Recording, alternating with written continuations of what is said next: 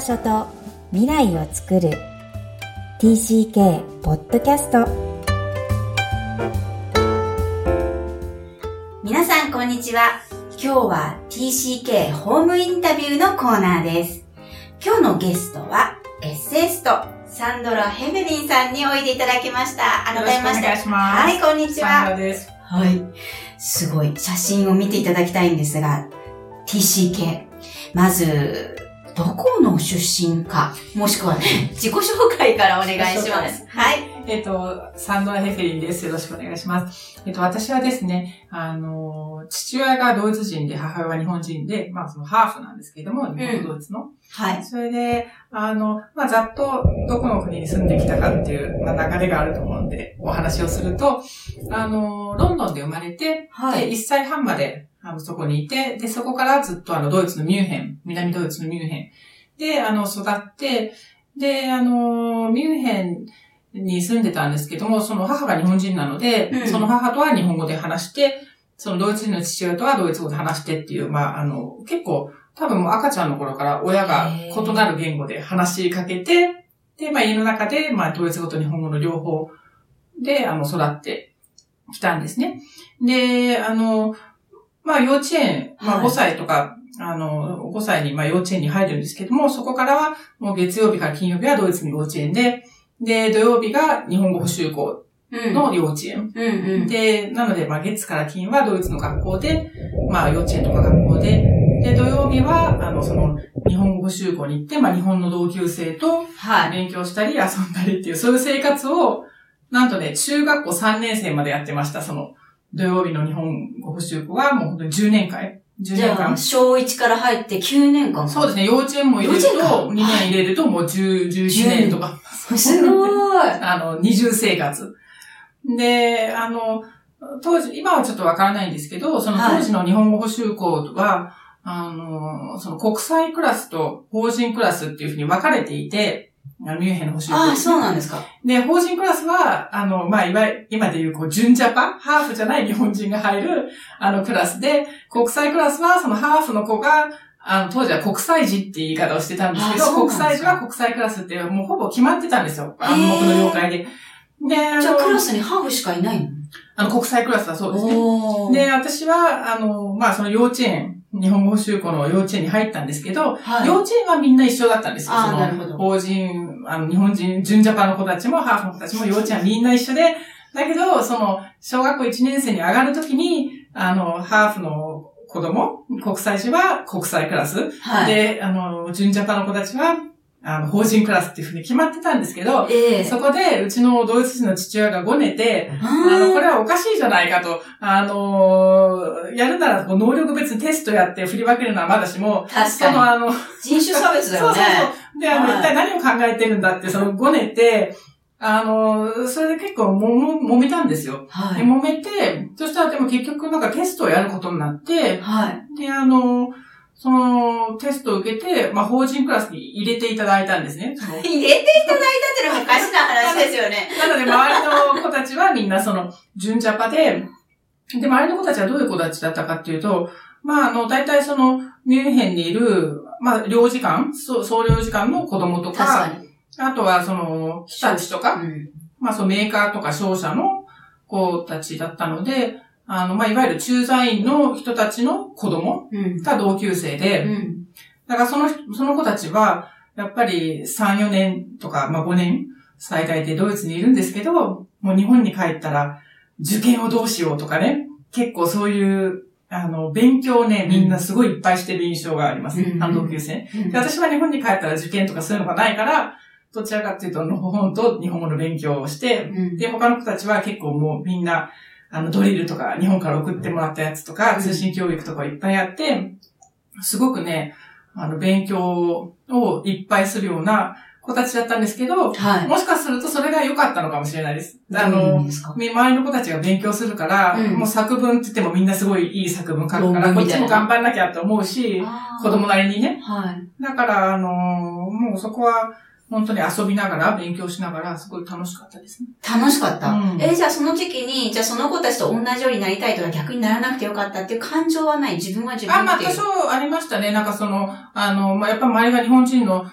女の子たち、はい、なぜか男の子は少なかったんですけど、多分当時ってあれなんですよ。私のちょっと勝手な推測なんですけど、はい、こう男の子だと受験で困るとかって多分行かなかったんですよ、海外に。お母さんの方にね、残るとか。はい、だから私の同級生は、まあ大体10人いると、7人ぐらいが女の子で、3人ぐらいが男の子みたいな、そういう感じでもずっと小学校から中3まで。あ、小学校の時から。そんな感じで。で、男の子少なくって、まあたまにちょっと増えた時もありましたけど、で、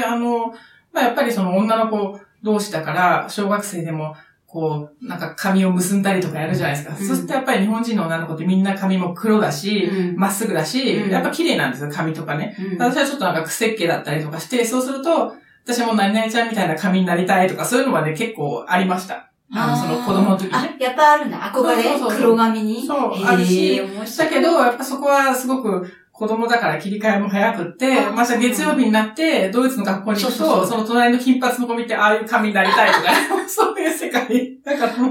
がらかですね。そうそうそう、明るいサンドラさん。そうですか。だから、まあ、誰々ちゃんみたいになりたいっていうのはありましたけど、まあ特に、すごく深刻なことっていうのは、その日本語習得ではなかったですね。なるほど。じゃあ、月から金まで現地校違うな。そうですね。そうですね。私たちの言い方すると現地校になっちゃうけど、自分の国のその文化、それで土曜日はシェフとして日本人になるみたいな感覚っていうのは、自分でこう、カメレオン的な感覚ってありました？それとも、わざとやってる感じですか？まあ、後でその中学生ぐらいになると、結構そこの、カムレン的なのはあって、っていうのは、なんかその小学生の頃ってあんまりそのドイツの子も日本の子ってそんなに違いがないんですよ。ところが、その12、3歳で、まあちょっと思春期に差し掛かる時って、違いがすごくはっきり出て、はい、で、ドイツの学校の同級生は、やっぱり、大人に見られたいっていうのはすごくあるから、もうみんなすごくデコルテの見える服とか、13歳なんだけど、あとすごくね、大きいイヤリングとか、こう当時流行ってたソバージュみたいなパーマとかね。みんな13歳だけど、そういうのをかけるのをドイツでは普通で、別に不良でもなんでもないし、はい、で、ちょっとカウボーイみたいな靴を履いたりとか、ビリビリのジーンズ履いたりとか、そういうね、非常にこうみんな、13歳なんだけど、なんか17歳ぐらいに見られたら嬉しいな、みたいなのがドイツの子たちで、同級生もみんなそんな感じ。はい、ところが、土曜日に日本語補習校に行くと、そこもみんな13歳なんですけど、なんかお母さんが作ったお弁当でキティちゃんのこうハンカチみたいなのに包んで食べてるんですよ。別世界。本当に別世界で。で、どう見えてました？その別世界。だからこれは、ちょっと違いがすごいなって思いました。その中学生になってからは。本当別世界で。で、私はだからその間ぐらいをね、まあそんなに大人びたファッションもしなかったけど、うちの母親はそんなまめにお弁当を作るタイプでもないので、はい、ちょっとそういうのでも競争はできないかな、みたいな。まあありました。競争しなくていいですけどね。やっぱあるじゃないですか。誰々ちゃんのお弁当可愛いとかね。それは言われたことない。うちの母親もなんか、そういうの興味ないから、そういうなんかね、お弁当のどうのとか。そうそうそう。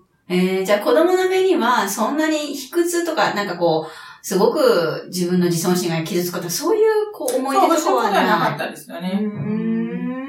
じゃあうまくこう自分でやりくりというか、そのままを楽しんでるイメージですけど。そうですね。補習校に関してはそうですね。ただまあやっぱりあれですよ。ドイツの学校はドイツの学校で、例えばその子供の時にまあ、学校でのいじめとかではないんですけど、こう公園に遊びに行くとまあ、そこに居合わせた子供たちが、やっぱり、私は日本人のお母さんと一緒に公園に来てるから、そういう母親がアジア人っていうのを、周りの子供たちもわかるから、それをからかわれたりとか、ちょっと音だけだとわかりづらいんですけど、こう、目のこう両目をこう手でこう釣り上げて、指で釣り上げて、なんかちんちゃんちょんって言われたりとか、そういうのは結構ありましたね。そういうこう、なんだろう、アジアをからかうような発言とか、あとはね、ドイツの学校でも、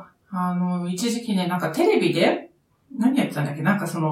台湾でなんか猿の脳みそを食べるとか、そういうのが放送してたみたいで、私は見てないんですけど、で、なんか週末明けて投稿したら、なんかみんなちょっと様子がおかしくて、なんか日本でも猿の脳みそ食べるんでしょといきなり言われて、何の話だか全くわかんないんだけど、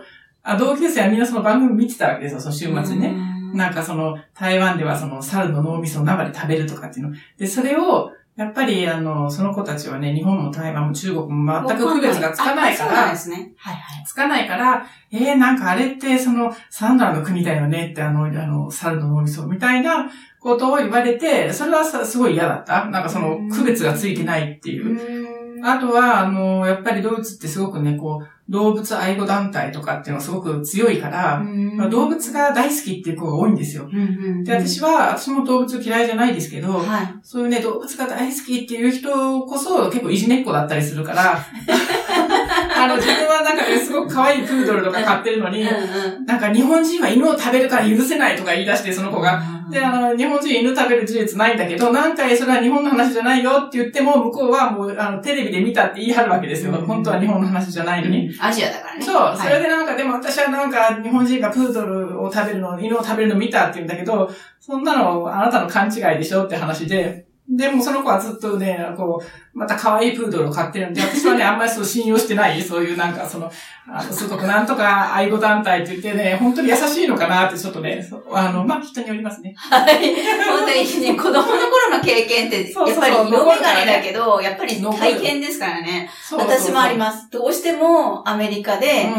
いじめられた回数が白人の子が多かった。あ、そうなんですね。で、黒人じゃなくて。そうだ、大体友達周りは全部黒人に固めたみたいな。そうなんですね。それは違うかもしれないですけど、私の周りだけだったかもしれないけど、どうしてもオバマさんの娘が出てくると、あの子はきっと優しい子だろうなっ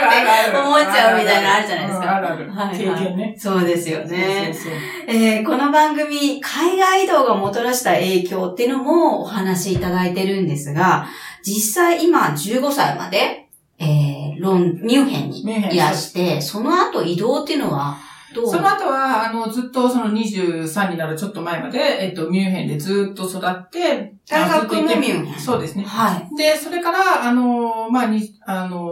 23ちょっと前にその日本に来て、いきなりだからポーンと来たんですね。仕事も決まらないで。どうして来たかったんですか？それは、実は私も子供の時とか中学生の時からもうずっと思ってて、まあ、いつか大人になったら日本に住んでみたいって、漠然と思ってて、で、まあ、その区切りがいい時に、やっぱりそうなんだね、住んでみたいと思って、で、まあ、日本に来て、ポーンと来て仕事も決まってなかったから、最初はうちの日本人の祖母の家に住んで、千葉にあるんですけど、はい、で、そこから、最初はあれをやってたんですよ、塾の英語の、アルバイト講師みたいな。はいはい、で、そのうち、まあちょっとさすがに、私が英語を教えるのはどうなのかなと思って、ドイツ語の講師、はい、まあ語学学校のドイツ語講師の仕事を1年ぐらいやって、そこから、まあいろいろその通訳、翻訳とか、その書く仕事とか、に広がっていった感じなんですけれども、まあ、最初は本当にもう、仕事も決まらないで来ちゃった感じですね。すごい勇気がありますね。まあ、おばあちゃんがいたとはいえ。そうですね。お母さんお父さん一緒に来るわけでもない。そうですね、まあまあ、22か、3か。ね、どうでした？その時はね、すごく悪いことに、日本がすごく不景気で、はい。で、私が来て、確かあの時ね、なんか山一証券が潰れたちょっと後ぐらいだったんですよ。でも本当に不景気で、まあ、私はまあ、日本のバブルとか体験してないから、不景気って言われてもそもそも比較が体感はしてないんですけど、でもやっぱり覚えてるのが、まあ、日本に来て1年ぐらいの時、もうまだ不景気で、なんかちょっとね、埼京線かなんか乗ってたら、なんかそのワンカップをのお酒を飲んだおじいさんに、はい、日本は不景気でしょって話しかけられたんですよ。あれがもう強烈に印象に残ってて、だから多分そのおじいさんって昔はもしかしたらバブルでね、なんかすごい美味しい思いしてて、今はなんかそうやってなんだろう、錆び出てるじゃないけど、そういう感じなのかなって、そう話しかけられていろいろ想像したりとかして、まあ確か景気は良くなかったですね。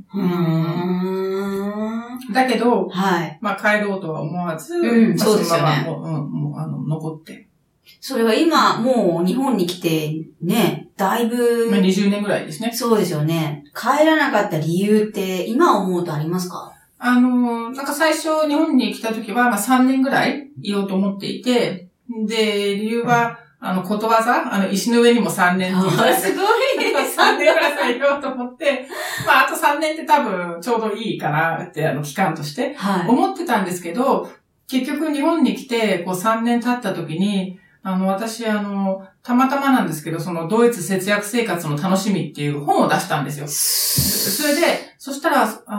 私、その後も本を何冊か出してるんですけど、日本語で出したんですよね。そう、でも唯一売れたのがその1冊目の本で、それは本当に売れたんですよ。その3年、日本に来て3年の時に。で、その時に、こんなに本が売れてる時に帰るのはちょっともったいないなって思って。そうだ。それで、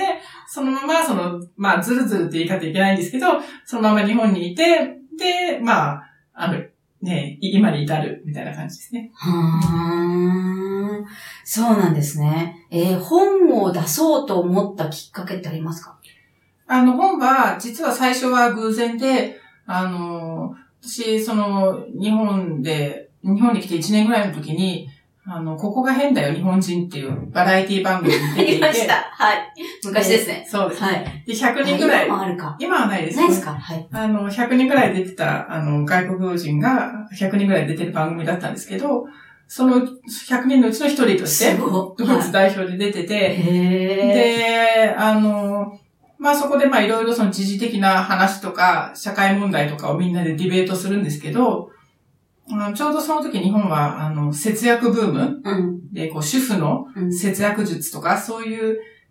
テーマの本がすごく売れていて、うん、で、まあ、出版社の人が、まあ、ドイツ人ってすごくその、節約家のイメージがあるから、うん、そのドイツ人にそういう節約の本を書かせたらすごく売れるんじゃないかっていう、そういう企画をもう出版社の中で作っていて、はい、じゃあその通りになったんだ。そう。で、どのドイツ人に書かせようかって、探してたんですね。で、その時に、ここが変だよ日本人を見て、この人にちょっと頼もうかなって思ってくれたみたいで、それで書けちゃうんだからね。それが書く仕事のきっかけですね。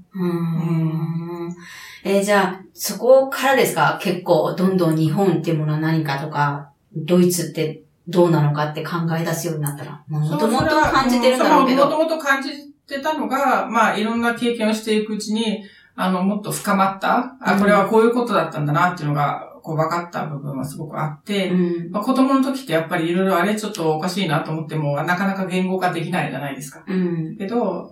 まあ、私のような中年ぐらいになってくると大体、あの時のあれってこういうことだったんだなとか、そういうのが分かるから、まあ、その中で発信できるものは、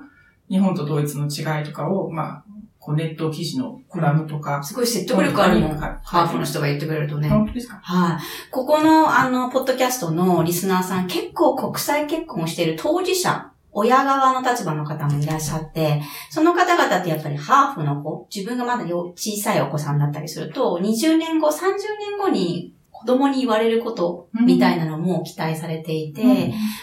ん、できればハーフの立場として、もしかしたら小さい時に感じていたことと、今感じていることが違ったりとか、うん、どんな風に思ってらっしゃいますか？すごい今、うん、面白い話しか聞いてないからね。ハーフの話よ、そうね。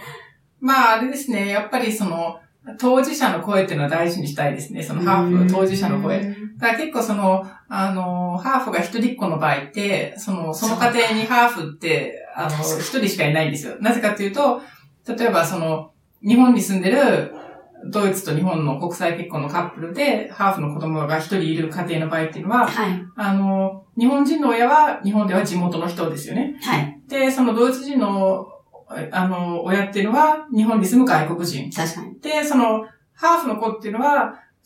微妙なんですよ。日本の現地の人といえばもちろんそうなんだけれども、果たしてその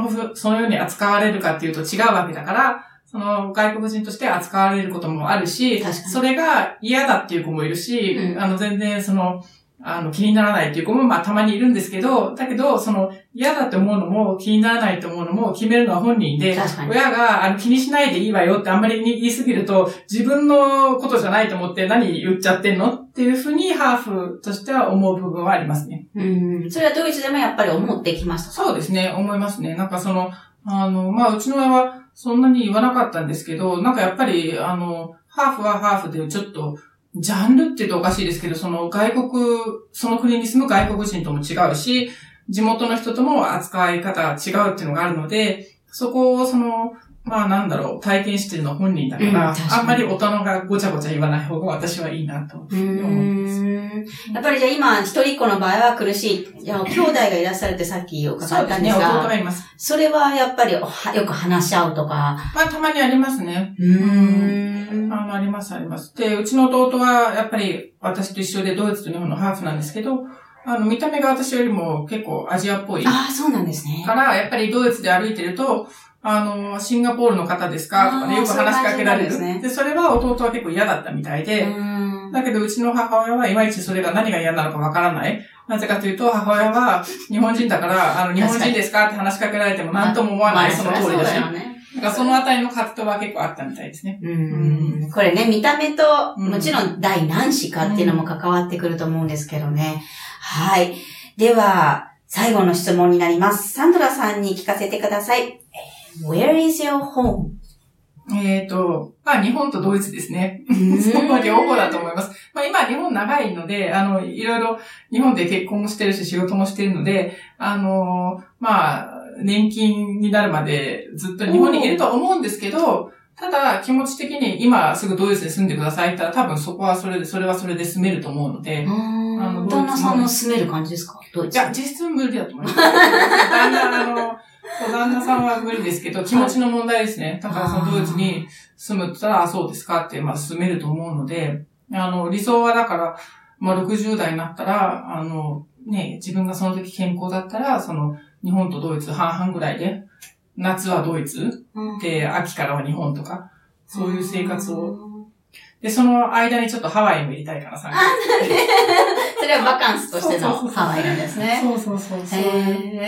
感じですね。だから、ドイツ、日本両方母国だと思ってますし、言葉、よくドイツ語と日本語どっちが得意なんですかって聞かれるんですけど、それは、私も実は両方が母国語だっていうふうに思っていて、で実際に言ってるんですね、いろんなところで。で、確かこの本のプロフィールにも、書いてますね。出されたんですよね。一番、そう、体育会系日本蝕む病っていう、高級写真書。そう、私もいただいて、読ませていただいて、ものすごい辛口だけど、ものすごい愛を感じます。はい。で、ここの一番後ろに、プロフィールが載ってるんですけど、ここに書いてあるんですよ。ドイツ・ミュンヘン出身、日本語とドイツ語の両方が母国語って、私わざと入れて、で、まあ自分では語学レベル同じぐらいだとは思ってるんですけど、前に、NHK の、それこそ節約の番組に出た時に、プロフィールをくださいって言われて、で、まあ、今みたいに、まあ、ドイツと日本のハーフで、日本語とドイツ語の、両方が母国語っていうふうに出したんですね。そしたら、NHK から電話がかかってきて、ダメなの？NHK では母国語は1個ということになっております。それで私も、そうなんですか。ただ私は、日本語が流暢とかそういうのは嫌ですって言ったのね。日本語が流暢なドイツ人とかそういう書き方は嫌でした。わかりました。じゃあちょっと考えてみますって言われて、で、どういう書き方になったかっていうと、日本語とドイツ語のバイリンガルであるっていうふうになった。それだったら NHK 的にはいいみたいですね。でも、こだわるな、NHK。そうなんですか。だけど、NHK 以外では私はいつも、私はドイツ語と日本語の両方が母国語ですっていうふうに言ってます。定義って大事ですからね。自分が決めていいはずですよね。同時進行でしかも習ってるから、もう本当に、もう親が、私が赤ちゃんの頃からドイツ語と日本語の両方で話しかけてるから、同時進行でずっと来たっていうのはあるんですよ、事実として。例えば、途中からドイツ語を始めたとか、途中から日本語を始めたとかではないから、そういう意味でも私は、同時進行っていうのもあって、両方が母国語だと思ってるんですね。いいと思います。だって自分が決めていいですよね、アイデンティティって。言語って本当に思うんですけど、アイデンティティですからね。そうですね。はい。そうそうそう。だからそういうね、こだわりもちょっとあったりするんですけど。ね、こだわっていいと思います。ぜひ、サンドラさんの体育会系、日本を、何ですか？蝕む病。そう、読めない私。蝕む病。ぜひ、ご覧ください。この、ポッドキャストの下の案内にも出しますし、YouTube でも紹介しますので、ご覧ください。はい。今日はサンドラ・ヘフェリンさんにおいでいただきました。ありがとうございました。皆さん、いかがだったでしょうか？お会いするとサンドラさん、この本に書かれてるそのままの等身大のフラットな、そんな人柄の作家さん、そして自分自身も振り返るときは面白おかしく、そして俯瞰した客観的な視点を持つ方、そんな印象を持ちました。皆さんはいかがですか？この番組では質問やお悩みを受け付けています。また TCK をもっと知りたい方のために TCK 基礎講座、オンライン講座を行っています。ホームページよりアクセスしてお便りください。今日もお聞きいただきありがとうございました。 TCK の気持ちにありがとう。